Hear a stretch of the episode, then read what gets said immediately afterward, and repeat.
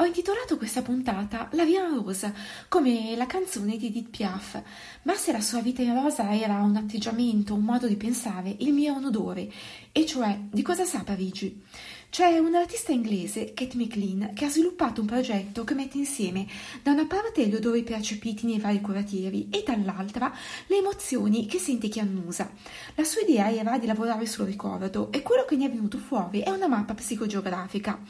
La cosa curiosa è che per riuscirci organizzava degli smell walk che coinvolgevano migliaia di persone e grazie a questo progetto, a proposito di Parigi, pare che l'odore delle Tuileries è quello della pioggia, mentre quello di Place du Tertre sarebbe di pittura a olio, invece il Canal Saint-Martin sa di caffè. Eppure da sempre Parigi è stata associata al profumo di rose. Pensate solo ai Saint Laurent con il suo Paris. E faccio questo riferimento perché i grandi gruppi, per conoscere quale sia l'immaginario collettivo, le ricerche di mercato per veicolare il loro prodotto con la pubblicità le fanno proprio bene. E dunque, da dove arriva la leggenda? Nel Marais c'è una strada che si chiama Rue des Rosiers. È il suo nome dal 1230, per alcuni dal 1233. Lo deve all'infinità di cespugli di rose che crescevano nei giardini delle case che si affacciavano su questa strada. Venne addirittura citata in un manoscritto del 1636, ma oggi non c'è traccia di tutti questi fiori. Per trovare un roseto come Dio comanda, cioè con così tanti esemplari da profumare tutto l'intorno, bisogna andare al giardino della Bagatella. Qui le rose arrivano a 10.000 piante, con 1.500 varietà antiche.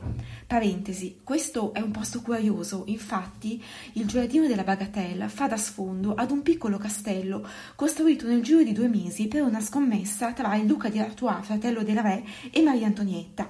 E siccome il duca amava il gioco d'azzardo, il gioco di biglie che assomiglia al biliardo prende il nome di Bagatella da questo castello. Ma tornando alle rose, per seguire le tracce del mito bisogna uscire da Parigi, certo appena appena. Nella Val de Marne, a l'Île-et-Rose, a 12 km dalla città più o meno la distanza di Versailles, c'è un roseto con più di 3.000 specie differenti che fanno capo a 13 collezioni per un totale di 13.000 piante. In questo giardino si può vedere il fossile di una rosa preistorica. Certo, più intrigante e sempre a un passo da Parigi, c'è la Malmaison, il castello dove risiedevano i Bonaparte. Si chiama così da Malmaison perché nel IX secolo fu un rifugio per i pirati. Poi, molti secoli dopo, mentre Napoleone era impegnato nella campagna d'Egitto, Giuseppina lo comparò e ci fece la loro vestinza. Così balli, visite di stato, a un certo punto un pezzo di governo si spostò qui dalle Tuileries, ma soprattutto la moglie dell'imperatore desiderò avere tutte le specie di rose esistenti al mondo. Nel 1815 la collezione contava più o meno 10.000 piante differenti e non ci fu guerra che potesse fermarla. Napoleone approfittò della marina perché raccogliesse semi e piante ovunque attraccasse e nonostante l'Inghilterra decise un blocco navale con la Francia, l'ammiragliato britannico diede un salvacondotto ad alcuni vivaisti perché consegnassero a Giuseppina Bonaparte alcuni esempi di rose cinesi. Poi successe che lei morì, tra l'altro piena di debiti, Napoleone perse la guerra e i figli dovettero vendere l'inimmaginabile. Totale, la sua collezione di rose andò persa, anche se a dire il vero un giardiniere riuscì a salvarle dagli eserciti antinapoleonici portandole nella sua casa di campagna, ma da quel momento non se ne ha più notizia. Dunque quello che rimane sono gli acquerelli di Redouté, che per catalogare tutte le rose del giardino ci mise 3 volumi di disegni. Poi la rosa creata da Jean Belusa già molti anni dopo, nel 1843, cioè la Souvenir de Malmaison, in onore a Giuseppina Bonaparte, vale a dire un ibrido tra una rosatea e una barabon. Ma quello che credo sia uno dei luoghi a cui Parigi deve la sua fama è Provins, un paese a circa un'ora dalla città, medievale, sull'acqua, con le case a ridosso dei canali e patrimonio mondiale dell'UNESCO. Qui l'aria profuma per davvero di rose. E di sabati sera, di luglio ed agosto, tutto diventa ancora più romantico perché tolgono l'illuminazione artificiale delle strade e la luce diventa quella delle candele.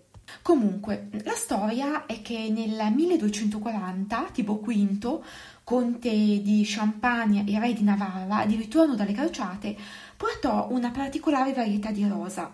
Da allora la coltivazione di questa rosa fu uno dei pilastri dell'economia di Provins nel Medioevo.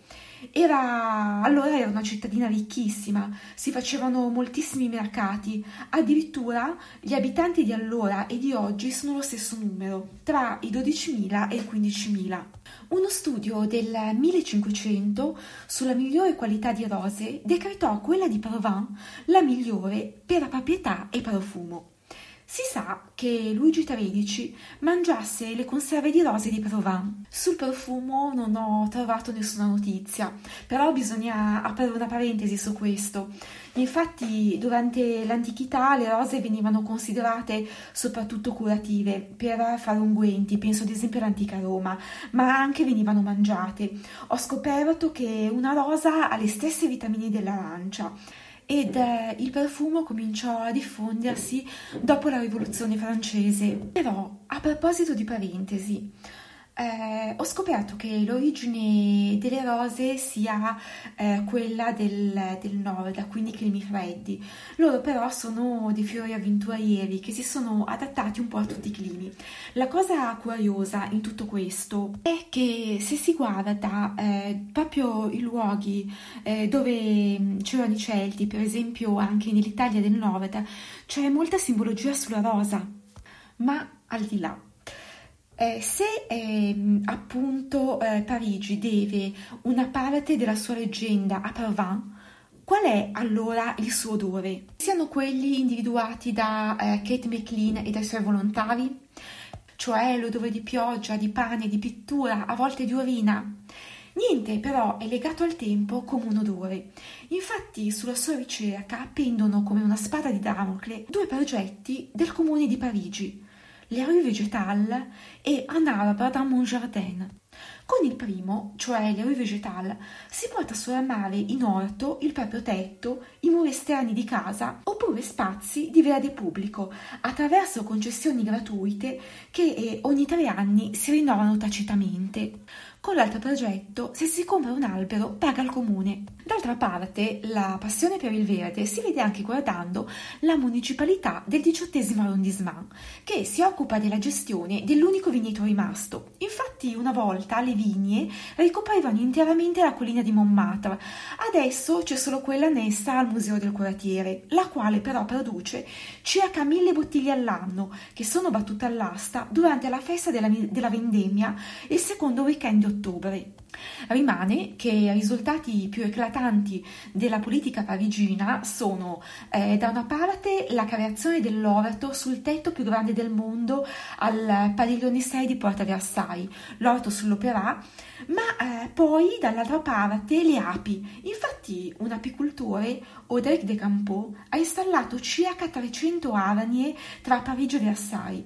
Sembra che sopra il Mandarin Oriental a Place Vendôme vivano circa 100.000 api. E questa è solo la superficie, la parte meno interessante. Immaginate quanti tetti, quante pareti vegetali privatissime e curiose ci sono. Ma tutto questo come impatta sull'odore?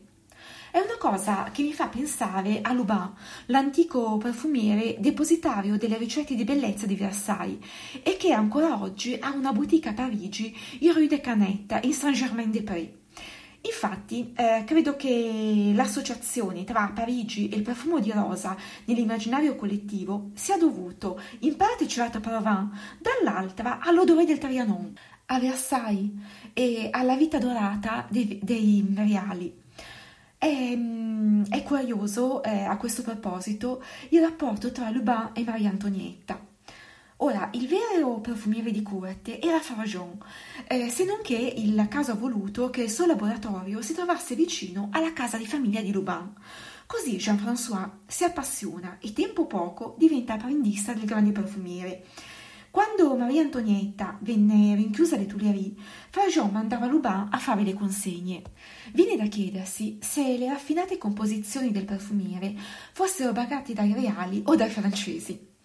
Rimane che Lubin si affezionò alla regina e quando aprì il suo primo negozio lo chiamò Au Bouquet de Rose, in omaggio proprio a Maria Antonietta, perché amava il profumo dell'aria al Trianon a Versailles. Dunque chissà che Parigi, attraverso i progetti delle rue végétales e un arbre dans mon jardin, diventi un grande Trianon che sa di rose e di viole. Ma prima di salutare, un approfondimento sul profumo di Parigi. Intanto, nella storia di Lubin c'è anche un po' d'Italia, perché durante gli anni della Rivoluzione, a un certo punto, lasciò Parigi ed andò a Grasse, da Tombarelli, per imparare i metodi di estrazione all'italiana, come dicevano allora, che Maria de' Medici aveva importato da Firenze 2 secoli prima.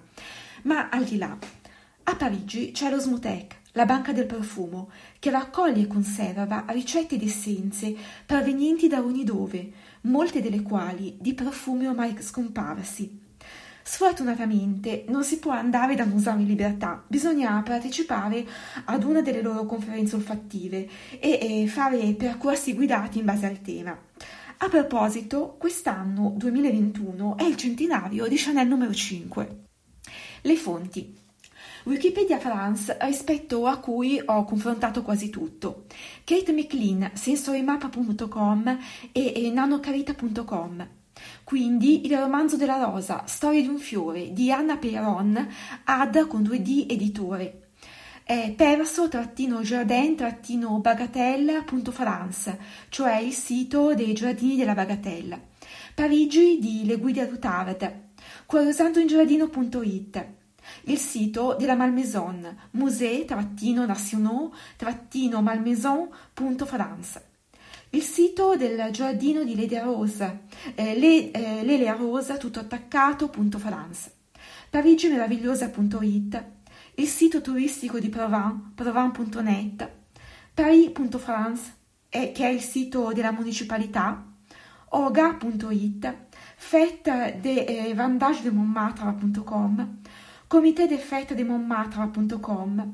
Quindi Le de Rose di Maria Antonietta e Eau de Parfum Voluptuose de l'Histoire di Elisabetta de Feydot, edizioni Prisma. Lubin.eu e infine osmotech.france.